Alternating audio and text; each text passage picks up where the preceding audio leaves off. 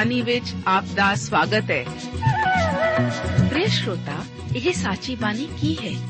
ਇਹ ਸਾਚੀ ਬਾਣੀ ਕਿਹਦੀ ਹੈ? ਹੋਰ ਇਹ ਸਾਨੂੰ ਕਿੱਥੇ ਮਿਲੂਗੀ?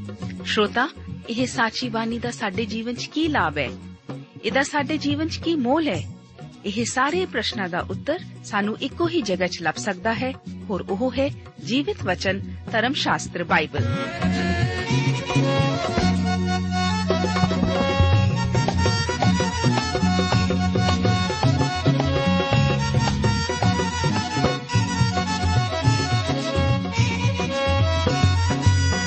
ਧਰਮ ਸ਼ਾਸਤਰ ਬਾਈਬਲ। ਉਹੀ ਜੀਵਿਤ ਵਚਨ ਦਾ ਅਸੀਂ ਇਸ ਕਾਰਜਕ੍ਰਮ ਵਿੱਚ ਅਧਿਐਨ ਕਰਾਂਗੇ।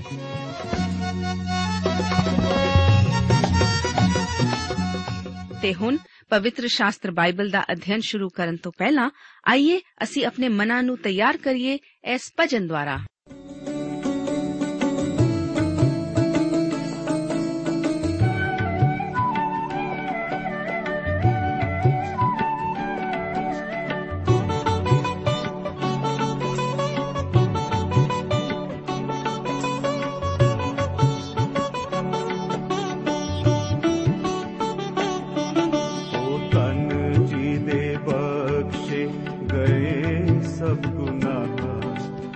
ढके गए सारे गुण सदा।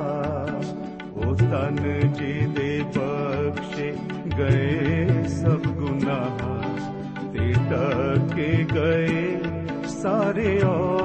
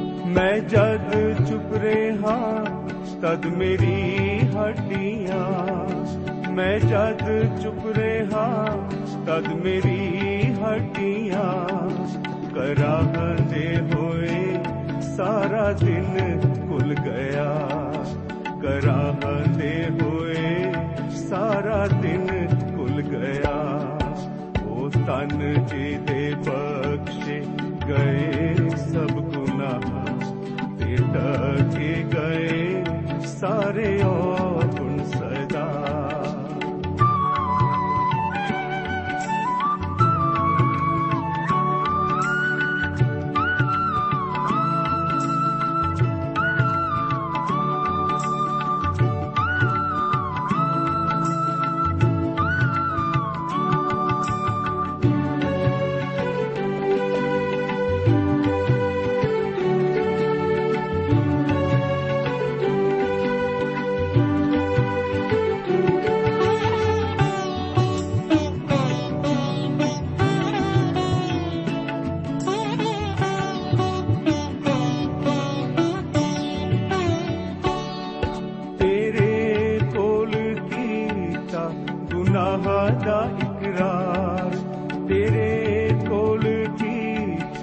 ਗੁਨਾਹਾਂ ਦਾ ਇਕਰਾਰ। ਇਹ ਮੰਨ ਲਿਆ, ਮੈਂ ਸਿਹਾ ਡਾਡਾ ਬਦਕਾਰ।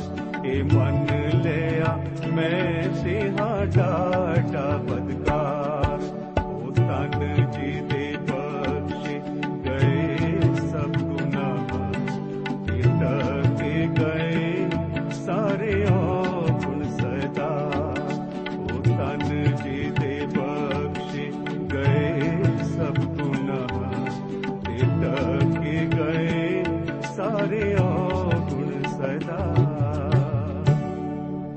ਪਿਆਰੇ ਦੋਸਤੋ, ਬਾਈਬਲ ਧਰਮ ਸ਼ਾਸਤਰ ਦੇ ਇਸ ਅਧਿਐਨ ਪ੍ਰੋਗਰਾਮ ਵਿੱਚ ਯੋਹੰਨਾ ਦੀ ਇੰਜੀਲ 8 ਅਧਿਆਏ, ਉਸ ਦੀਆਂ 17 ਤੋਂ ਲੈ ਕੇ 59 ਆਇਤਾਂ ਦੇ ਬਾਰੇ ਅਧਿਐਨ ਕਰਨ ਲਈ ਮੈਂ ਆਪ ਦਾ ਸਵਾਗਤ ਕਰਦਾ ਹਾਂ। ਜਿਸ ਤਰ੍ਹਾਂ ਕਿ ਮੈਂ ਇਸ ਤੋਂ ਪਹਿਲੇ ਪ੍ਰੋਗਰਾਮ ਵਿੱਚ ਆਪ ਨੂੰ ਦੱਸ ਰਿਹਾ ਸੀ ਕਿ ਇਹ ਵਚਨ ਦਾ ਹਿੱਸਾ ਯੀਸ਼ੂ ਜੀ ਨੂੰ ਜਗਤ ਦਾ ਚਾਨਣ ਹੋਣ ਬਾਰੇ ਬਿਆਨ ਕਰਦਾ ਹੈ। ਅਸੀਂ ਦੇਖ ਰਹੇ ਸੀ ਕਿ ਯੀਸ਼ੂ ਜੀ ਆਪਣੀ ਸਾਖੀ ਨੂੰ ਸੱਤ ਹੋਣ ਦੇ ਤਿੰਨ ਕਾਰਨ ਦੱਸਦੇ ਹਨ। ਪਹਿਲਾ ਕਾਰਨ ਉਹਨਾਂ ਦੱਸਿਆ ਸੀ ਕਿ ਮੈਂ ਜਾਣਦਾ ਹਾਂ ਕਿ ਮੈਂ ਕਿੱਧਰੋਂ ਆਇਆ ਹਾਂ। ਦੂਸਰਾ ਕਾਰਨ ਹੈ ਕਿ ਉਹ ਕਿਸੇ ਮਨੁੱਖ ਦਾ ਨਿਆਂ ਸਰੀਰ ਅਨੁਸਾਰ ਨਹੀਂ ਕਰਦਾ। ਤੀਸਰੇ ਕਾਰਨ ਨੂੰ ਜਾਣਨ ਲਈ ਆਓ ਅਸੀਂ 8 ਅਧਿਆਏ ਉਸ ਦੀਆਂ 17 ਤੋਂ ਲੈ ਕੇ 20 ਆਇਤਾਂ ਦੇ ਵਚਨਾਂ ਨੂੰ ਪੜ੍ਹਦੇ ਹਾਂ। ਵਚਨ ਵਿੱਚ ਲਿਖਿਆ ਹੈ, ਤੁਹਾਡੀ ਸ਼ਰ੍ਹਾ ਵਿੱਚ ਇਹ ਲਿਖਿਆ ਹੋਇਆ ਹੈ ਕਿ ਦੋ ਮਨੁੱਖਾਂ ਦੀ ਸਾਖੀ ਸੱਚੀ ਹੁੰਦੀ ਹੈ। ਇੱਕ ਤਾਂ ਮੈਂ ਹਾਂ ਜੋ ਆਪਣੇ ਉੱਤੇ ਸਾਖੀ ਦਿੰਦਾ ਹਾਂ ਅਤੇ ਇੱਕ ਮੇਰਾ ਪਿਤਾ ਜਿਨ ਮੈਨੂੰ ਕੱਲਿਆ ਮੇਰੇ ਉੱਤੇ ਸਾਖੀ ਦਿੰਦਾ ਹੈ। ਤਾਂ ਉਹਨਾਂ ਉਸ ਨੂੰ ਆਖਿਆ, ਕਿੱਥੇ ਹੈ ਤੇਰਾ ਪਿਤਾ? ਯੀਸ਼ੂ ਨੇ ਉੱਤਰ ਦਿੱਤਾ, ਤੁਸੀਂ ਨਾ ਮੈਨੂੰ ਜਾਣਦੇ ਹੋ, ਨਾ ਮੇਰੇ ਪਿਤਾ ਨੂੰ। ਜੇ ਤੁਸੀਂ ਮੈਨੂੰ ਜਾਣਦੇ ਤਾਂ ਮੇਰੇ ਪਿਤਾ ਨੂੰ ਵੀ ਜਾਣਦੇ। ਉਹਨੇ ਹੈਕਲ ਦੇ ਵਿੱਚ ਉਪਦੇਸ਼ ਕਰਦੇ ਹੋਏ ਇਹ ਗੱਲਾਂ ਖਜ਼ਾਨੇ ਦੇ ਅੰਦਰ ਆਖੀਆਂ ਔਰ ਕਿਸੇ ਨੇ ਉਹਨੂੰ ਨਾ ਫੜਿਆ, ਕਿਉਂ ਜੋ ਉਹਦਾ ਵੇਲਾ ਅਜੇ ਨਹੀਂ ਸੀ ਆਇਆ। ਇੱਥੇ ਉਹਨਾਂ ਦੀ ਸਾਖੀ ਦੇ ਸੱਤ ਹੋਣ ਦਾ ਤੀਸਰਾ ਕਾਰਨ ਇਹ ਦੱਸਿਆ ਗਿਆ ਹੈ ਕਿ ਪਿਤਾ ਉਹਨਾਂ ਦੀ ਸਾਖੀ ਦਿੰਦਾ ਹੈ। ਉਹ ਆਕਾਸ਼ ਤੋਂ ਪਿਤਾ ਦੀ ਆਵਾਜ਼ ਸੁਣ ਚੁੱਕੇ ਸਨ। ਪਰ ਇਹ ਫਰੀਸੀ ਅਤੇ ਗ੍ਰੰਥੀ ਦੁਬਾਰਾ ਫਿਰ ਉਸ ਦੇ ਜਨਮ ਦੀ ਗੱਲ ਹੀ ਕਰਦੇ ਹਨ। ਗੌਰ ਕਰੋ ਕਿ ਯੀਸ਼ੂ ਜੀ ਇੱਥੇ ਪਰਮੇਸ਼ਰ ਨੂੰ ਮੇਰਾ ਪਿਤਾ ਇੱਕ ਅਲੱਗ ਰਿਸ਼ਤੇ ਨਾਲ ਆਖਦੇ ਹਨ, ਸਾਡੇ ਵਾਂਗ ਨਹੀਂ, ਜਿਸ ਤਰ੍ਹਾਂ ਕਿ ਅਸੀਂ ਮਸੀਹ ਵਿੱਚ ਉਸ ਨਾਲ ਜੁੜੇ ਹੋਏ ਹਾਂ। ਯਾਦ ਕਰੋ ਕਿ ਯੀਸ਼ੂ ਜੀ ਨੇ ਆਪਣੇ ਦੁਬਾਰਾ ਜੀ ਉੱਠਣ ਤੋਂ ਬਾਅਦ ਮਰੀਮ ਨੂੰ ਆਖਿਆ ਸੀ ਕਿ ਮੈਂ ਉੱਪਰ ਆਪਣੇ ਪਿਤਾ ਅਤੇ ਤੁਹਾਡੇ ਪਿਤਾ ਕੋਲ ਜਾਂਦਾ ਹਾਂ। ਇਹ ਵਚਨ ਯੋਹੰਨਾ ਦੀ ਇੰਜੀਲ 20 ਅਧਿਆਇ ਉਸ ਦੀ 17 ਆਇਤ ਦੇ ਹਨ। ਅਸੀਂ ਪਰਮੇਸ਼ਰ ਦੀ ਸੰਤਾਨ ਯੀਸ਼ੂ ਮਸੀਹ ਵਿੱਚ ਵਿਸ਼ਵਾਸ ਕਰਨ ਰਾਹੀਂ ਬਣਦੇ ਹਾਂ। ਪਰ ਯੀਸ਼ੂ ਜੀ ਤ੍ਰਿਏਕਤਾ ਵਿੱਚ ਆਪਣੇ ਅਹੁਦੇ ਦੇ ਕਾਰਨ ਪਰਮੇਸ਼ਵਰ ਦੇ ਪੁੱਤਰ ਹਨ।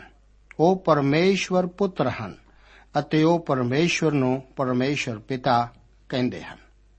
ਇਸ ਦਾ ਕੁੱਲ ਜਾਂ ਜਾਤੀ ਨਾਲ ਬਿਲਕੁਲ ਨਹੀਂ, ਪਰ ਤ੍ਰਿਏਕਤਾ ਵਿੱਚ ਉਸ ਦੇ ਅਹੁਦੇ ਨਾਲ ਇਸ ਦਾ ਪੂਰਾ ਪੂਰਾ ਸੰਬੰਧ ਹੈ। ਉਹ ਆਖਦੇ ਹਨ, ਜੇ ਤੁਸੀਂ ਮੈਨੂੰ ਜਾਣਦੇ ਤਾਂ ਮੇਰੇ ਪਿਤਾ ਨੂੰ ਵੀ ਜਾਣਦੇ। ਅਸਲ ਮੁੱਦਾ ਤਾਂ ਇਹੀ ਹੈ, ਇਸ ਦੇ ਵਿਚਾਲੇ ਕੋਈ ਥਾਂ ਨਹੀਂ ਹੈ। ਜੇਕਰ ਆਪ ਪਰਮੇਸ਼ਰ ਪਿਤਾ ਨੂੰ ਜਾਣਨਾ ਚਾਹੁੰਦੇ ਹੋ, ਤਾਂ ਆਪ ਨੂੰ ਯੀਸ਼ੂ ਮਸੀਹ ਦੇ ਦੁਆਰਾ ਹੀ ਆਉਣਾ ਪਵੇਗਾ। ਹੋਰ ਕੋਈ ਵਸੀਲਾ ਨਹੀਂ ਹੈ। ਅੱਗੇ 20 ਤੋਂ 30 ਆਇਤਾਂ ਦੇ ਵਚਨ ਇਸ ਪ੍ਰਕਾਰ ਹਨ। ਵਚਨ ਵਿੱਚ ਲਿਖਿਆ ਹੈ ਉਸ ਨੇ ਫੇਰ ਉਹਨਾਂ ਨੂੰ ਆਖਿਆ, ਮੈਂ ਤਾਂ ਚੱਲਿਆ ਜਾਂਦਾ ਹਾਂ ਔਰ ਤੁਸੀਂ ਮੈਨੂੰ ਲੱਭੋਗੇ ਅਤੇ ਆਪਣੇ ਪਾਪ ਵਿੱਚ ਮਰੋਗੇ। ਜਿੱਥੇ ਮੈਂ ਜਾਂਦਾ ਹਾਂ, ਤੁਸੀਂ ਨਹੀਂ ਆ ਸਕਦੇ। ਉਪਰੰਤ ਯਹੂਦੀਆਂ ਨੇ ਕਿਹਾ, ਭਲਾ ਉਹ ਆਪਣਾ ਘਾਤ ਕਰੂ। ਉਹ ਜੋ ਆਖਦਾ ਹੈ ਕਿ ਜਿੱਥੇ ਮੈਂ ਜਾਂਦਾ ਹਾਂ, ਤੁਸੀਂ ਨਹੀਂ ਆ ਸਕਦੇ। ਉਸ ਨੇ ਉਹਨਾਂ ਨੂੰ ਆਖਿਆ, ਤੁਸੀਂ ਹੇਠੋਂ ਦੇ ਹੋ, ਮੈਂ ਉੱਤੋਂ ਦਾ ਹਾਂ। ਤੁਸੀਂ ਇਸ ਜਗਤ ਤੋਂ ਹੋ, ਮੈਂ ਇਸ ਜਗਤ ਤੋਂ ਨਹੀਂ ਹਾਂ। ਇਸ ਲਈ ਮੈਂ ਤੁਹਾਨੂੰ ਆਖਿਆ, ਜੋ ਤੁਸੀਂ ਆਪਣੇ ਪਾਪਾਂ ਵਿੱਚ ਮਰੋਗੇ, ਕਿਉਂਕਿ ਜੇ ਤੁਸੀਂ ਪ੍ਰਤੀਤ ਨਾ ਕਰੋ ਕਿ ਮੈਂ ਉਹ ਹਾਂ, ਤਾਂ ਆਪਣੇ ਪਾਪਾਂ ਵਿੱਚ ਮਰੋਗੇ। ਤਾਂ ਉਹਨਾਂ ਨੇ ਉਸ ਨੂੰ ਕਿਹਾ, ਤੂੰ ਕੌਣ ਹੈ? ਯੀਸ਼ੂ ਨੇ ਉਹਨਾਂ ਨੂੰ ਆਖਿਆ ਮੈਂ ਉਹ ਹਾਂ ਜੋ ਮੁੱਢੋਂ ਤੁਹਾਨੂੰ ਦੱਸਦਾ ਆਇਆ। ਤੁਹਾਡੇ ਹੱਕ ਵਿੱਚ ਮੈਂ ਬਹੁਤ ਕੁਝ ਕਹਿਣਾ ਅਤੇ ਨਿਆਂ ਕਰਨਾ ਹੈ, ਪਰ ਜਿਨ ਮੈਨੂੰ ਘੱਲਿਆ, ਉਹ ਸੱਚਾ ਹੈ। ਅਤੇ ਜਿਹੜੀਆਂ ਗੱਲਾਂ ਮੈਂ ਉਸ ਕੋਲੋਂ ਸੁਣੀਆਂ, ਸੋਈ ਜਗਤ ਨੂੰ ਕਹਿੰਦਾ ਉਹ ਨਾ ਸਮਝੇ ਜੋ ਉਹ ਸਾਨੂੰ ਪਿਤਾ ਦੇ ਵਿਖੇ ਆਖਦਾ ਹੈ। ਤਾਂ ਯੀਸ਼ੂ ਨੇ ਆਖਿਆ, ਕਿ ਜਾਂ ਤੁਸੀਂ ਮਨੁੱਖ ਦੇ ਪੁੱਤਰ ਨੂੰ ਉੱਚਾ ਕਰੋਗੇ, ਤਾਂ ਜਾਣੋਗੇ ਭਈ ਮੈਂ ਉਹ ਹਾਂ। ਅਤੇ ਇਹ ਜੋ ਮੈਂ ਆਪਣੀ ਵੱਲੋਂ ਕੁਝ ਨਹੀਂ ਕਰਦਾ, ਪਰ ਜਿੱਦਾਂ ਪਿਤਾ ਨੇ ਮੈਨੂੰ ਸਿਖਾ ਲਿਆ ਹੈ, ਉਦਾਂ ਹੀ ਮੈਂ ਇਹ ਗੱਲਾਂ ਆਖਦਾ ਹਾਂ। ਔਰ ਜਿਨ ਮੈਨੂੰ ਘੱਲਿਆ, ਉਹ ਮੇਰੇ ਸੰਗ ਹੈ। ਉਸ ਨੇ ਮੈਨੂੰ ਇਕੱਲਾ ਨਹੀਂ ਛੱਡਿਆ, ਕਿਉਂ ਜੋ ਮੈਂ ਸਦਾ ਉਹ ਕੰਮ ਕਰਦਾ ਹਾਂ, ਜਿਹੜੇ ਉਸ ਨੂੰ ਪਾਉਂਦੇ ਹਨ। ਉਹਦੇ ਇਹ ਗੱਲਾਂ ਆਖਦਿਆਂ ਬਹੁਤਿਆਂ ਨੇ ਉਹਦੇ ਉੱਤੇ ਨੇਚਾ ਕੀਤੀ। ਅਸੀਂ ਦੇਖਦੇ ਹਾਂ ਕਿ ਖਜ਼ਾਨਾ ਇਸਤਰੀਆਂ ਦੇ ਬੈਠਣ ਵਾਲੇ ਪਾਸੇ ਹੈਕਲ ਵਿੱਚ ਸੀ। ਇਹ ਉਹ ਜਗ੍ਹਾ ਸੀ ਜਿੱਥੇ ਕਿ ਉਹ ਜਨਾਹਕਾਰੀ ਵਿੱਚ ਪਕੜੀ ਔਰਤ ਨੂੰ ਲਿਆਏ ਸਨ। ਆਪ ਦੇਖੋਗੇ ਕਿ ਇਹ ਯਹੂਦੀ ਕਿੰਨੇ ਹਨੇਰੇ ਵਿੱਚ ਸਨ। ਪਹਿਲਾਂ ਉਹ ਪੁੱਛਦੇ ਹਨ ਕਿ ਕਿੱਥੇ ਹੈ ਤੇਰਾ ਪਿਤਾ? ਹੁਣ ਉਹ ਪੁੱਛਦੇ ਹਨ, ਭਲਾ ਉਹ ਆਪਣਾ ਘਾਤ ਕਰੂ? ਯੀਸ਼ੂ ਜੀ ਆਪਣੇ ਚੇਲਿਆਂ ਨੂੰ ਇਹ ਸਿਖਾਉਂਦੇ ਆ ਰਹੇ ਸਨ ਕਿ ਉਹ ਯਰੂਸ਼ਲਮ ਨੂੰ ਗੈਰ ਜਾਤੀ ਲੋਕਾਂ ਦੇ ਹੱਥੀਂ ਮਾਰੇ ਜਾਣ ਲਈ ਜਾ ਰਿਹਾ ਹੈ। ਅਤੇ ਉਹ ਪਹਿਲਾਂ ਹੀ ਇਨ੍ਹਾਂ ਹੀ ਧਾਰਮਿਕ ਆਗੂਆਂ ਦੇ ਹੱਥੀਂ ਮਰਨ ਨੂੰ ਫੜਵਾਇਆ ਜਾਵੇਗਾ ਅਤੇ ਉਹ ਜਗਤ ਦੇ ਪਾਪਾਂ ਦੇ ਲਈ ਛੁਟਕਾਰਾ ਦੇਣ ਲਈ ਮੌਤ ਮਰਨਗੇ। ਕੀ ਉਹ ਆਤਮਘਾਤ ਕਰਨ ਲਈ ਜਾ ਰਹੇ ਸਨ? ਬਿਲਕੁਲ ਨਹੀਂ। ਉਹ ਤਾਂ ਆਪਣੇ ਆਪ ਨੂੰ ਬਹੁਤਿਆਂ ਦੇ ਨਿਸਤਾਰੇ ਲਈ ਦੇਣਗੇ। 23 ਆਇਤ ਨਾਲ ਮਿਲਦਾ ਜੁਲਦਾ ਵਿਚਾਰ ਪਹਿਲੀ ਕੋਰਿੰਥੀਆਂ ਦੀ ਪੱਤਰੀ 2 ਅਧਿਆਇ ਉਸ ਦੀ 14 ਆਇਤ ਵਿੱਚ ਵੀ ਮਿਲਦਾ ਹੈ। ਮਨੁੱਖੀ ਗਿਆਨ ਕਿਸੇ ਵੀ ਮਨੁੱਖੀ ਸੁਭਾਅ ਵਾਲੇ ਦੂਸਰੇ ਵਿਅਕਤੀ ਦੁਆਰਾ ਸਮਝਿਆ ਜਾ ਸਕਦਾ ਹੈ। ਪਰ ਦੇਵੀ ਗਿਆਨ ਭਿੰਨ ਹੈ। ਸਿਰਫ ਪਰਮੇਸ਼ਵਰ ਆਤਮਾ ਹੀ ਮਸੀਹ ਦੀਆਂ ਗੱਲਾਂ ਨੂੰ ਲੈ ਕੇ ਸਾਨੂੰ ਦਰਸਾ ਸਕਦਾ ਹੈ। ਯੀਸ਼ੂ ਜੀ ਇੱਥੇ ਇਹੀ ਆਖ ਰਹੇ ਹਨ, ਲੋਕ ਪਾਪੀ ਹੋਣ ਕਰਕੇ ਹੀ ਮਰਦੇ ਹਨ। ਇਹ ਪਾਪ ਦਾ ਸੁਭਾਵਿਕ ਸਿੱਟਾ ਹੈ। ਯੀਸ਼ੂ ਜੀ ਆਖਦੇ ਹਨ ਕਿ ਜੇਕਰ ਤੁਸੀਂ ਪ੍ਰਤੀਤ ਨਾ ਕਰੋ ਕਿ ਮੈਂ ਉਹ ਹਾਂ, ਤਾਂ ਤੁਸੀਂ ਆਪਣੇ ਪਾਪਾਂ ਵਿੱਚ ਮਰੋਗੇ। ਕੀ ਆਪਣੇ ਮੌਤ ਦੇ ਬਿਸਤਰ ਉੱਤੇ ਪਿਆ ਵਿਅਕਤੀ ਬਚਾਇਆ ਜਾ ਸਕਦਾ ਹੈ? ਜੀ ਹਾਂ। ਜੇਕਰ ਉਹ ਪ੍ਰਭੂ ਯੀਸ਼ੂ ਮਸੀਹ ਨੂੰ ਆਪਣਾ ਮੁਕਤੀਦਾਤਾ ਕਬੂਲ ਕਰਦਾ ਹੈ, ਪਰ ਇੱਕ ਵਿਅਕਤੀ ਇਹਨਾਂ ਯਹੂਦੀਆਂ ਦੀ ਤਰ੍ਹਾਂ ਕਾਫੀ ਲੰਬੇ ਅਰਸੇ ਲਈ ਮਸੀਹ ਦਾ ਇਕਰਾਰ ਕਰ ਸਕਦਾ ਹੈ, ਉਸ ਦਾ ਇਨਕਾਰ ਕਰ ਸਕਦਾ ਹੈ ਕਾਫੀ ਲੰਬੇ ਅਰਸੇ ਤੱਕ ਮਸੀਹ ਦਾ ਇਨਕਾਰ ਕਰਨ ਨਾਲ ਇੱਕ ਇਹੋ ਜਿਹਾ ਸਮਾਂ ਆਉਂਦਾ ਹੈ ਕਿ ਉਹ ਮਸੀਹ ਦਾ ਇਕਰਾਰ ਕਰਨ ਲਈ ਬਿਲਕੁਲ ਖਾਹਿਸ਼ ਨਹੀਂ ਰੱਖਦੇ। ਇਹ ਯਹੂਦੀ ਨਾ ਤਾਂ ਮਸੀਹ ਬਾਰੇ ਅਤੇ ਨਾ ਹੀ ਉਸ ਦੇ ਉਦੇਸ਼ ਅਤੇ ਕੰਮ ਬਾਰੇ ਜਾਣਦੇ ਸਨ। ਉਹ ਪੁੱਛਦੇ ਹਨ, ਤੇਰਾ ਪਿਤਾ ਕਿੱਥੇ ਹੈ? ਕੀ ਉਹ ਆਪਣਾ ਘਾਤ ਕਰੂ? ਤੂੰ ਕੌਣ ਹੈ?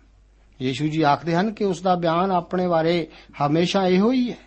ਉਹ ਬਿਨਾਂ ਝਿਜਕ ਦਾਵਾ ਕਰਦੇ ਹਨ ਕਿ ਉਹ ਜਗਤ ਦਾ ਮੁਕਤੀਦਾਤਾ ਮਸੀਹ ਹੈ।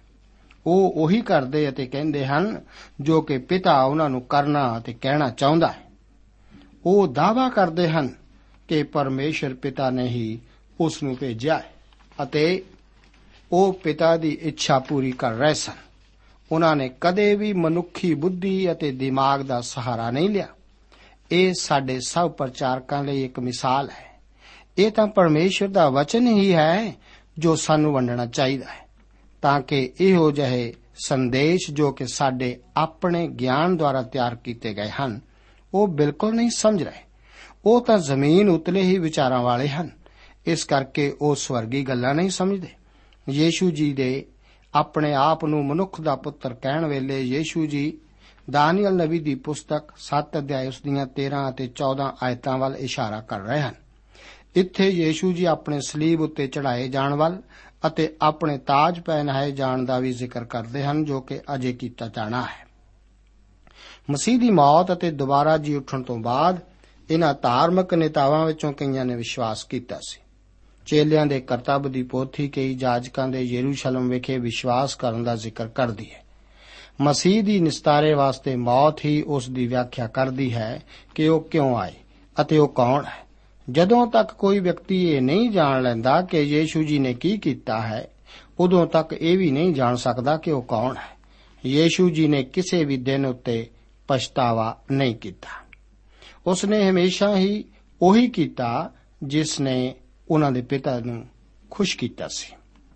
ਉਹ ਇਸ ਦਾ ਸਾਫ਼ ਤੌਰ ਤੇ ਬਿਆਨ ਕਰ ਰਹੇ ਹਨ ਕਿ ਉਹ ਪਿਤਾ ਦੀ ਮਰਜ਼ੀ ਨੂੰ ਪੂਰਾ ਕਰਨ ਲਈ ਆਏ ਸਨ। ਅੱਗੇ 31 ਤੋਂ ਲੈ ਕੇ 59 ਆਇਤਾਂ ਦੇ ਵਚਨ ਇਸ ਪ੍ਰਕਾਰ ਹਨ। ਤਾਂ ਯੀਸੂ ਨੇ ਉਹਨਾਂ ਯਹੂਦੀਆਂ ਨੂੰ, ਜਿਨ੍ਹਾਂ ਦੀ ਉਹ ਪ੍ਰਤੀਤ ਕੀਤੀ ਸੀ, ਆਖਿਆ, ਜੇ ਤੁਸੀਂ ਮੇਰੇ ਵਚਨ ਤੇ ਖਲੋਤੇ ਰਹੋ, ਤਾਂ ਠੀਕ ਤੁਸੀਂ ਮੇਰੇ ਚੇਲੇ ਹੋਵੋਗੇ। ਔਰ ਸਚਾਈ ਨੂੰ ਜਾਣੋਗੇ ਤੇ ਸਚਾਈ ਤੁਹਾਨੂੰ ਆਜ਼ਾਦ ਕਰੇਗੀ। ਉਹਨਾਂ ਉੱਤਰ ਦਿੱਤਾ ਕਿ ਅਸੀਂ ਅਬਰਾਹਮ ਦੀ ਸੰਤਾਨ ਹਾਂਗੇ, ਔਰ ਕਦੇ ਕਿਸੇ ਦੇ ਗੁਲਾਮੀ ਵਿੱਚ ਨਹੀਂ ਰਹੇ। ਤੂੰ ਕੀ ਕਰ ਆਖਦਾ ਹੈ? ਜੋ ਤੁਸੀਂ ਆਜ਼ਾਦ ਕੀਤੇ ਜਾਓਗੇ। ਯੀਸੂ ਨੇ ਉਹਨਾਂ ਨੂੰ ਉੱਤਰ ਦਿੱਤਾ, ਮੈਂ ਤੁਹਾਨੂੰ ਸੱਚ-ਸੱਚ ਆਖਦਾ ਹਾਂ ਕਿ ਹਰੇਕ ਜੋ ਪਾਪ ਕਰਦਾ ਹੈ, ਸੋ ਪਾਪ ਦਾ ਗੁਲਾਮ ਹੈ ਅਤੇ ਗੁਲਾਮ ਸਦਾ ਘਰ ਵਿੱਚ ਨਹੀਂ ਰਹਿੰਦਾ, ਪੁੱਤਰ ਸਦਾ ਰਹਿੰਦਾ ਹੈ। ਇਸ ਲਈ ਜੇ ਪੁੱਤਰ ਤੁਹਾਨੂੰ ਆਜ਼ਾਦ ਕਰੇ, ਤਾਂ ਠੀਕ ਤੁਸੀਂ ਆਜ਼ਾਦ ਹੋਵੋਗੇ। ਮੈਂ ਜਾਣਦਾ ਹਾਂ ਜੋ ਤੁਸੀਂ ਅਬਰਾਹਮ ਦੀ ਸੰਤਾਨ ਹੋ, ਪਰ ਤੁਸੀਂ ਮੇਰੇ ਮਾਰ ਸੁੱਟਣ ਦੇ ਮਗਰ ਪਏ ਹੋ। ਇਸ ਲਈ ਜੋ ਤੁਹਾਡੇ ਵਿੱਚ ਮੇਰੇ ਵਚਨ ਲਈ ਥਾਂ ਨਹੀਂ। ਹੈ ਮੈਂ ਜੋ ਕੁਝ ਆਪਣੇ ਪਿਤਾ ਦੇ ਕੋਲ ਵੇਖਿਆ ਸੋ ਹੀ ਕਹਿੰਦਾ, ਫਿਰ ਤੁਸੀਂ ਵੀ ਜੋ ਕੁਝ ਆਪਣੇ ਪਿਓ ਦੇ ਕੋਲੋਂ ਸੁਣਿਆ ਹੈ, ਸੋ ਕਰਦੇ ਹੋ। ਉਹਨਾਂ ਨੇ ਉਸ ਨੂੰ ਉੱਤਰ ਦਿੱਤਾ, ਸਾਡਾ ਪਿਤਾ ਅਬਰਾਹਮ ਹੈ। ਯੀਸੂ ਨੇ ਉਹਨਾਂ ਨੂੰ ਆਖਿਆ, ਜੇ ਤੁਸੀਂ ਅਬਰਾਹਮ ਦੀ ਔਲਾਦ ਹੁੰਦੇ, ਤਾਂ ਅਬਰਾਹਮ ਜਿਹੇ ਕੰਮ ਕਰਦੇ। ਪਰ ਹੁਣ ਤੁਸੀਂ ਮੇਰੇ ਮਾਰ ਸੁੱਟਣ ਦੇ ਮਗਰ ਪਏ ਹੋ। ਜੋ ਇਹੋ ਜਿਹਾ ਮਨੁੱਖ ਹਾਂ ਜਿਨ ਤੁਹਾਨੂੰ ਉਹ ਸੱਚੀ ਗੱਲ ਦੱਸੀ ਹੈ, ਜਿਹੜੀ ਮੈਂ ਪਰਮੇਸ਼ਰ ਕੋਲੋਂ ਸੁਣੀ। ਇਹ ਤਾਂ ਅਬਰਾਹਮ ਨੇ ਨਹੀਂ ਕੀਤਾ। ਤੁਸੀਂ ਆਪਣੇ ਪਿਓ ਜਿਹੇ ਕੰਮ ਕਰਦੇ ਹੋ। ਉਹਨਾਂ ਨੇ ਉਸ ਨੂੰ ਆਖਿਆ, ਅਸੀਂ ਹਰਾਮ ਦੇ ਨਹੀਂ ਹਾਂ। ਸਾਡਾ ਪਿਤਾ ਇੱਕ ਉਹ ਪਰਮੇਸ਼ਵਰ ਹੈ। ਯੀਸੂ ਨੇ ਉਹਨਾਂ ਨੂੰ ਆਖਿਆ, ਜੇ ਪਰਮੇਸ਼ਵਰ ਤੁਹਾਡਾ ਪਿਤਾ ਹੁੰਦਾ, ਤਾਂ ਤੁਸੀਂ ਮੈਨੂੰ ਪਿਆਰ ਕਰਦੇ। ਇਸ ਲਈ ਜੋ ਮੈਂ ਪਰਮੇਸ਼ਵਰ ਤੋਂ ਨਿਕਲਿਆ ਤੇ ਆਇਆ ਹਾਂ, ਕਿਉਂਕਿ ਮੈਂ ਆਪ ਤੋਂ ਆਪ ਨਹੀਂ ਆਇਆ। ਪਰ ਉਹਨੇ ਮੈਨੂੰ ਕੱਲਿਆ। ਤੁਸੀਂ ਮੇਰੇ ਬੋਲ ਕਿਉਂ ਨਹੀਂ ਸਮਝਦੇ? ਇਸੇ ਲਈ ਜੋ ਮੇਰਾ ਵਚਨ ਸੁਣ ਨਹੀਂ ਸਕਦੇ। ਤੁਸੀਂ ਆਪਣੇ ਪਿਓ ਸ਼ੈਤਾਨ ਤੋਂ ਹੋ ਅਤੇ ਆਪਣੇ ਪਿਓ ਦੀਆਂ ਕਾਮਨਾ ਦੇ ਅਨੁਸਾਰ ਕਰਨਾ ਚਾਹੁੰਦੇ ਹੋ। ਉਹ ਤਾਂ ਮੁੱਢੋਂ ਮਨੁੱਖ ਘਾਤਕ ਸੀ ਅਤੇ ਸਚਾਈ ਉੱਤੇ ਟਿਕਿਆ ਨਾ ਰਿਹਾ, ਕਿਉਂਕਿ ਉਸ ਵਿੱਚ ਸਚਾਈ ਹੈ ਨਹੀਂ। ਜਦ ਉਹ ਝੂਠ ਬੋਲਦਾ ਹੈ ਤਾਂ ਉਹ ਆਪਣੀਆਂ ਹੀ ਹੱਕ ਦਾ ਹੈ ਕਿਉਂਕਿ ਉਹ ਝੂਠਾ ਹੈ ਅਤੇ ਝੂਠ ਦਾ ਪਤੰਦਰ ਹੈ। ਪਰ ਇਸ ਕਾਰਨ ਜੋ ਮੈਂ ਸੱਚ ਆਖਦਾ ਹਾਂ, ਤੁਸੀਂ ਮਰੀ ਪ੍ਰਤੀਤ ਨਹੀਂ ਕਰਦੇ ਹੋ। ਕੌਣ ਤੁਹਾਡੇ ਵਿੱਚੋਂ ਮੇਰੇ ਉੱਤੇ ਗੁਨਾਹ ਸਾਬਤ ਕਰਦਾ ਹੈ? ਜੇ ਮੈਂ ਸੱਚ ਆਖਦਾ ਹਾਂ, ਤਾਂ ਤੁਸੀਂ ਕਿਉਂ ਮੇਰੀ ਪ੍ਰਤੀਤ ਨਹੀਂ ਕਰਦੇ ਹੋ? ਜੋ ਪਰਮੇਸ਼ਵਰ ਤੋਂ ਹੈ, ਸੋ ਪਰਮੇਸ਼ਵਰ ਦੇ ਵਚਨ ਸੁਣਦਾ ਹੈ। ਤੁਸੀਂ ਇਸੇ ਕਾਰਨ ਨਹੀਂ ਸੁਣਦੇ ਹੋ। ਜੋ ਤੁਸੀਂ ਪਰਮੇਸ਼ਵਰ ਤੋਂ ਨਹੀਂ ਹੋ, ਯਹੂਦੀਆਂ ਨੇ ਉਹਨੂੰ ਉੱਤਰ ਦਿੱਤਾ, ਕਿ ਅਸੀਂ ਠੀਕ ਨਹੀਂ ਕਹਿੰਦੇ ਜੋ ਤੂੰ ਸਾਮਰੀ ਹੈ? ਅਤੇ ਤੈਨੂੰ ਇੱਕ ਭੂਤ ਚਿੰਬੜਿਆ ਹੋਇਆ ਹੈਗਾ। ਯੀਸੂ ਨੇ ਉੱਤਰ ਦਿੱਤਾ, ਮੈਨੂੰ ਭੂਤ ਨਹੀਂ ਚਿੰਬੜਿਆ ਹੋਇਆ ਹੈ, ਪਰ ਮੈਂ ਆਪਣੇ ਪਿਤਾ ਦਾ ਆਦਰ ਕਰਦਾ ਹਾਂ ਅਤੇ ਤੁਸੀਂ ਮੇਰਾ ਨਿਰਾਦਰ ਕਰਦੇ ਹੋ। ਪਰ ਮੈਂ ਆਪਣੀ ਵਡਿਆਈ ਨਹੀਂ ਭਾਲਦਾ। ਇੱਕ ਹੈ ਜੋ ਭਾਲਦਾ ਅਤੇ ਨਿਆਂ ਕਰਦਾ ਹੈ। ਮੈਂ ਤੁਹਾਨੂੰ ਸੱਚ-ਸੱਚ ਆਖਦਾ ਹਾਂ ਕਿ ਜੇ ਕੋਈ ਮੇਰੇ ਵਚਨ ਦੀ ਪਾਲਣਾ ਕਰੇ, ਤਾਂ ਉਹ ਮੂਲੋਂ ਕਦੇ ਮੌਤ ਨਾ ਵੇਖੇਗਾ। ਯਹੂਦੀਆਂ ਨੇ ਉਹਨੂੰ ਆਖਿਆ, ਹੁਣ ਅਸੀਂ ਜਾਣ ਗਏ, ਜੋ ਤੈਨੂੰ ਇੱਕ ਭੂਤ ਚਿੰਬੜਿਆ ਹੋਇਆ। ਹੈ ਅਬਰਾਹਮ ਮਰ ਗਿਆ, ਨਾਲੇ ਨਬੀ ਵੀ। ਅਤੇ ਤੂੰ ਆਖਦਾ ਹੈ ਭਈ ਜੇ ਕੋਈ ਮੇਰੇ ਵਚਨ ਦੀ ਪਾਲਣਾ ਕਰੇ, ਤਾਂ ਉਹ ਮੌਤ ਦਾ ਸਵਾਦ ਮੂਲੋਂ ਕਦੇ ਨਾ ਚੱਖੂ। ਭਲਾ ਤੂੰ ਸਾਡੇ ਪਿਤਾ ਅਬਰਾਹਮ ਨਾਲੋਂ ਜੋ ਮਰ ਗਿਆ ਹੈ, ਵੱਡਾ ਹੈ, ਨਾਲੇ ਨਬੀ ਵੀ ਮਰ ਗਏ ਤੂੰ ਆਪ ਨੂੰ ਕੀ ਬਣਾਉਂਦਾ ਹੈ? ਯੀਸੂ ਨੇ ਉੱਤਰ ਦਿੱਤਾ, ਜੇ ਮੈਂ ਆਪਣੀ ਵਡਿਆਈ ਕਰਾਂ ਤਾਂ ਮੇਰੀ ਵਡਿਆਈ ਕੁਝ ਨਹੀਂ ਹੈ। ਜੋ ਮੇਰੀ ਵਡਿਆਈ ਕਰਦਾ ਹੈ, ਸੋ ਮੇਰਾ ਪਿਤਾ ਹੈ। ਜਿਹਨੂੰ ਤੁਸੀਂ ਆਖਦੇ ਹੋ, ਜੋ ਉਹ ਸਾਡਾ ਪਰਮੇਸ਼ਵਰ ਹੈ। ਅਤੇ ਤੁਸੀਂ ਉਹਨੂੰ ਨਹੀਂ ਜਾਣਦਾ ਪਰ ਮੈਂ ਉਹਨੂੰ ਜਾਣਦਾ ਹਾਂ। ਔਰ ਜੇ ਮੈਂ ਆਖਾਂ ਭਈ ਮੈਂ ਉਹਨੂੰ ਨਹੀਂ ਜਾਣਦਾ, ਤਾਂ ਤੁਹਾਡੇ ਵਾਂਗੂ ਝੂਠਾ ਹੋਵਾਂਗਾ। ਪਰ ਮੈਂ ਉਹਨੂੰ ਜਾਣਦਾ ਹਾਂ ਅਤੇ ਉਹਦੇ ਵਚਨ ਦੀ ਪਾਲਣਾ ਕਰਦਾ ਹਾਂ। ਤੁਹਾਡਾ ਪਿਤਾ ਅਬਰਾਹਮ ਮੇਰਾ ਦਿਨ ਵੇਖਣ ਨੂੰ ਆਨੰਦ ਸੀ ਔਰ ਉਸਨੇ ਵੇਖਿਆ ਤੇ ਪ੍ਰਸੰਨ ਹੋਇਆ। ਤਾਂ ਯਹੂਦੀਆਂ ਨੇ ਉਹਨੂੰ ਆਖਿਆ, ਤੇਰੀ ਉਮਰ ਤਾਂ ਅਜੇ 50 ਵਰਿਆਂ ਦੀ ਨਹੀਂ ਅਤੇ ਤੈਂ ਅਬਰਾਹਮ ਨੂੰ ਵੇਖਿਆ ਹੈ? ਯੀਸ਼ੂ ਨੇ ਉਹਨਾਂ ਨੂੰ ਆਖਿਆ, ਮੈਂ ਤੁਹਾਨੂੰ ਸੱਚ-ਸੱਚ ਆਖਦਾ ਹਾਂ ਜੋ ਪਰਮੇਸ਼ਵਰ ਦੇ ਹੋਣ ਤੋਂ ਪਹਿਲਾਂ ਮੈਂ ਹਾਂ। ਉਪਰੰਤ ਉਹਨਾਂ ਉਸ ਦੇ ਮਾਰਨ ਨੂੰ ਪੱਥਰ ਚੁੱਕੇ, ਪਰ ਯੀਸ਼ੂ ਨੇ ਆਪਣੇ ਤਾਈਂ ਲੁਕੋਇਆ ਅਤੇ ਹੈਕਲੋਂ ਬਾਹਰ ਚੱਲਿਆ ਗਿਆ। ਸਿਰਫ ਵਿਸ਼ਵਾਸ ਹੀ ਬਚਾਉਂਦਾ ਹੈ, ਪਰ ਜੋ ਵਿਸ਼ਵਾਸ ਬਚਾਉਂਦਾ ਹੈ ਉਹ ਇਕੱਲਾ ਨਹੀਂ ਹੈ। ਇਹ ਕੁਝ ਪੈਦਾ ਕਰਦਾ ਹੈ।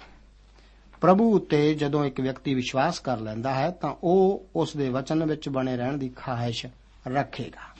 ਵਿਸ਼ਵਾਸ ਦਾ ਸਬੂਤ ਮੁਕਤੀ ਦਾਤੇ ਨਾਲ ਜੁੜੇ ਰਹਿਣਾ ਹੈ। ਜੇਕਰ ਕੋਈ ਕਲੀਸਿਆ ਦਾ ਮੈਂਬਰ ਵਚਨ ਦੇ ਅਧਿਨ ਵਿੱਚ ਦਿਲਚਸਪੀ ਨਹੀਂ ਲੈਂਦਾ, ਉਹ ਕਲੀਸਿਆ ਲਈ ਖਤਰਨਾਕ ਹੈ। ਸੱਚਾਈ ਤੁਹਾਨੂੰ ਆਜ਼ਾਦ ਕਰੇਗੀ। ਸੱਚਾਈ ਇਹੋ ਹੀ ਹੈ ਕਿ ਯੀਸ਼ੂ ਮਸੀਹ ਜੀ ਜਗਤ ਦੇ ਮੁਕਤੀ ਦਾਤਾ ਹਨ। ਉਹ ਸੱਚਾਈ ਹਨ। ਅਸੀਂ ਪਹਿਲਾਂ ਉਸ ਨੂੰ ਆਪਣਾ ਮੁਕਤੀ ਦਾਤਾ ਮੰਨ ਕੇ ਹੀ ਉਸ ਕੋਲ ਆਉਂਦੇ ਹਾਂ। ਫਿਰ ਲਗਾਤਾਰ ਉਸ ਦੇ ਨਾਲ-ਨਾਲ ਚੱਲਣ ਨਾਲ ਸਾਨੂੰ ਤਜਰਬੇ ਤੋਂ ਪਤਾ ਲੱਗਦਾ ਹੈ ਕਿ ਅਸੀਂ ਆਜ਼ਾਦ ਹਾਂ। ਅਸੀਂ ਪਾਪ ਦੀ ਸਜ਼ਾ ਤੋਂ ਮੁਕਤ ਹੋ ਜਾਂਦੇ ਹਾਂ। ਸਾਨੂੰ ਰਾਤ ਨੂੰ ਨਰਕ ਦੀ ਚਿੰਤਾ ਕਰਕੇ ਰਾਤਾਂ ਨੂੰ ਜਾਗਣਾ ਨਹੀਂ ਪੈਂਦਾ। ਉਹ ਤਾਂ ਸਾਨੂੰ ਮਸੀਹੀ ਜੀਵਨ ਜੀਉਣ ਬਾਰੇ ਵੀ ਨਹੀਂ ਆਖਦਾ। ਉਹ ਸਾਨੂੰ ਉਸ ਉੱਤੇ ਵਿਸ਼ਵਾਸ ਕਰਨ ਲਈ ਆਖਦਾ ਹੈ ਤੇ ਸਾਡੇ ਵਿੱਚ ਉਸ ਦਾ ਆਪਣਾ ਜੀਵਨ ਜੀਉਣ ਦੀ ਇਜਾਜ਼ਤ ਮੰਗਦਾ ਹੈ। ਜਦੋਂ ਅਸੀਂ ਉਸ ਦੇ ਪ੍ਰਤੀ ਸਮਰਪਿਤ ਹੋ ਜਾਂਦੇ ਹਾਂ, ਤਾਂ ਅਸੀਂ ਮੁਕਤ ਹੋ ਜਾਂਦੇ ਹਾਂ।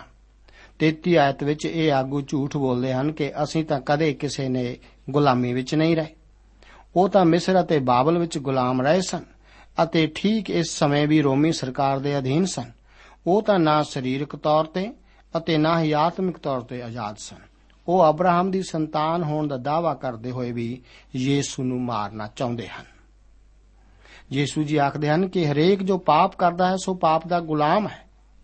ਮੈਂ ਸੋਚਦਾ ਹਾਂ ਕਿ ਸ਼ਾਇਦ ਹੀ ਸਾਡੇ ਵਿੱਚੋਂ ਕੋਈ ਇਹੋ ਜਿਹਾ ਹੋਵੇ ਜੋ ਕਿ ਕਿਸੇ ਇੱਕ ਦਿਨ ਨੂੰ ਬਿਨਾਂ ਪਾਪ ਕੀਤਿਆਂ ਬਿਤਾਉਂਦਾ ਹੋਵੇ। ਪਰ ਪਰਮੇਸ਼ਰ ਦਾ ਬੰਦਾ ਪਰਮੇਸ਼ਰ ਪਿਤਾ ਕੋਲ ਆ ਕੇ ਪਾਪ ਦਾ ਇਕਰਾਰ ਕਰਦਾ ਹੈ। ਪਰ ਸ਼ੈਤਾਨ ਦਾ ਬੰਦਾ ਅਜਿਹਾ ਨਹੀਂ ਕਰੇਗਾ। ਰੋਮੀਆਂ 6 ਅਧਿਆਇ ਉਸ ਦੀ 16 ਆਇਤ ਵਿੱਚ ਵੀ ਅਜਿਹਾ ਹੀ ਵਿਚਾਰ ਹੈ ਕਿ ਭਲਾ ਤੁਸੀਂ ਨਹੀਂ ਜਾਣਦੇ ਹੋ ਭਈ ਆਗਿਆ ਮੰਨਣ ਲਈ ਜਿਹਦੇ ਹੱਥ ਤੁਸੀਂ ਆਪਣੇ ਆਪ ਨੂੰ ਸੌਂਪ ਦਿੰਦੇ ਹੋ, ਤੁਸੀਂ ਉਸੇ ਦੇ ਦਾਸ ਹੋ ਜਿਹਦੀ ਆਗਿਆ ਮੰਨਦੇ ਹੋ। ਭਾਵੇਂ ਮੌਤ ਲਈ ਪਾਪ ਦੇ, ਭਾਵੇਂ ਧਰਮ ਲਈ ਆਗਿਆਕਾਰੀ ਦੇ। ਇਸ ਤਰ੍ਹਾਂ ਪ੍ਰਭੂ ਯੀਸ਼ੂ ਜੀ ਇਹਨਾਂ ਆਗੂਆਂ ਨੂੰ ਦੱਸ ਰਹੇ ਸਨ ਕਿ ਉਹ ਅਸਲ ਵਿੱਚ ਪਰਮੇਸ਼ਰ ਦੀ ਸੰਤਾਨ ਨਹੀਂ ਸਨ। ਪਰਮੇਸ਼ਰ ਦਾ ਪੁੱਤਰ ਹੀ ਸਾਨੂੰ ਅਸਲ ਵਿੱਚ ਆਜ਼ਾਦ ਕਰਦਾ ਹੈ। ਸਾਨੂੰ ਪਾਪ ਦੇ ਦਾਸ ਨਹੀਂ ਬਣਨਾ।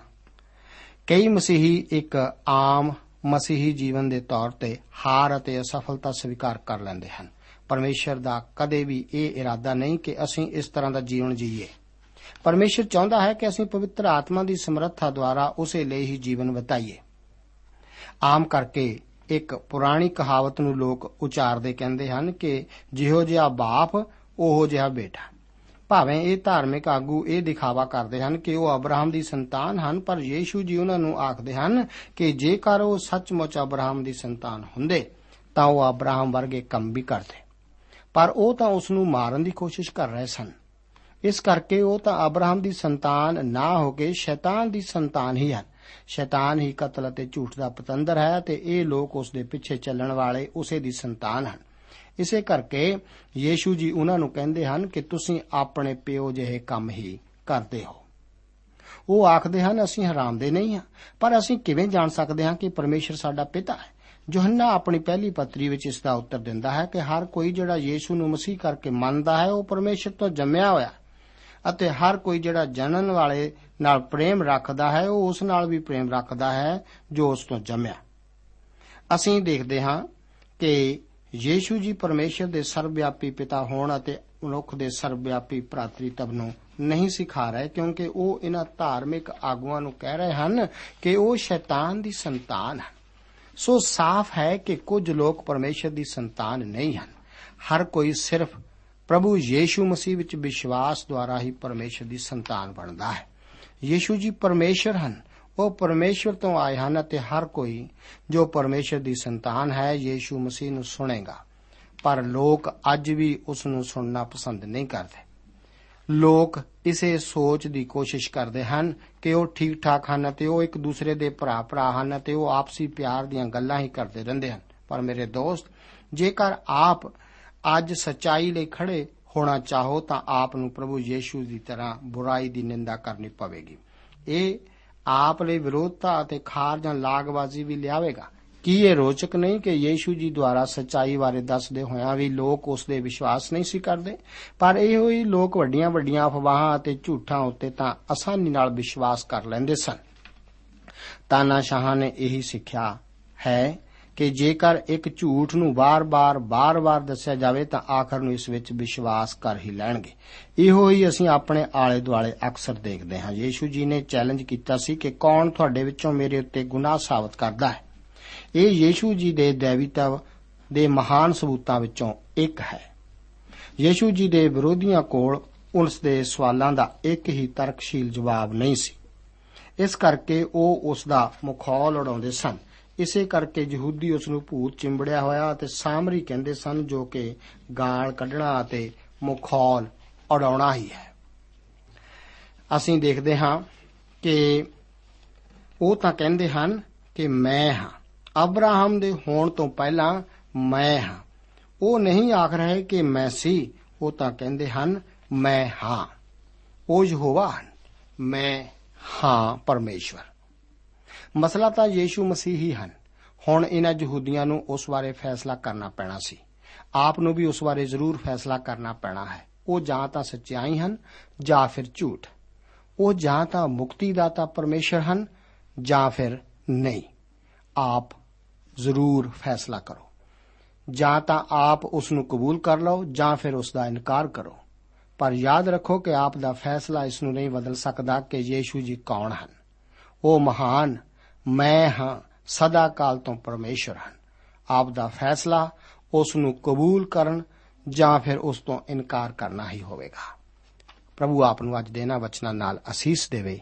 ਜੈ ਮਸੀਹ ਦੀ।